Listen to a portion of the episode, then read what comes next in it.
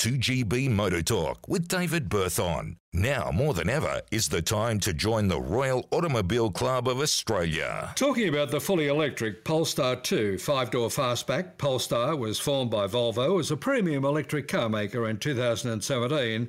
First deliveries began in March, only available online in three models with long and standard range batteries.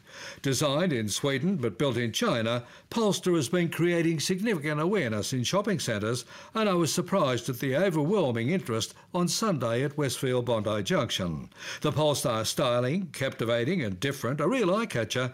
I've just driven the range topping Polestar 2 long range, dual motor, all wheel drive at $73,400. The test car fitted with three option packs adding $19,000 and a host of features that I don't have time to mention, some of which, like adaptive cruise control, 360 degree camera, and some active safety elements, should be standard fare.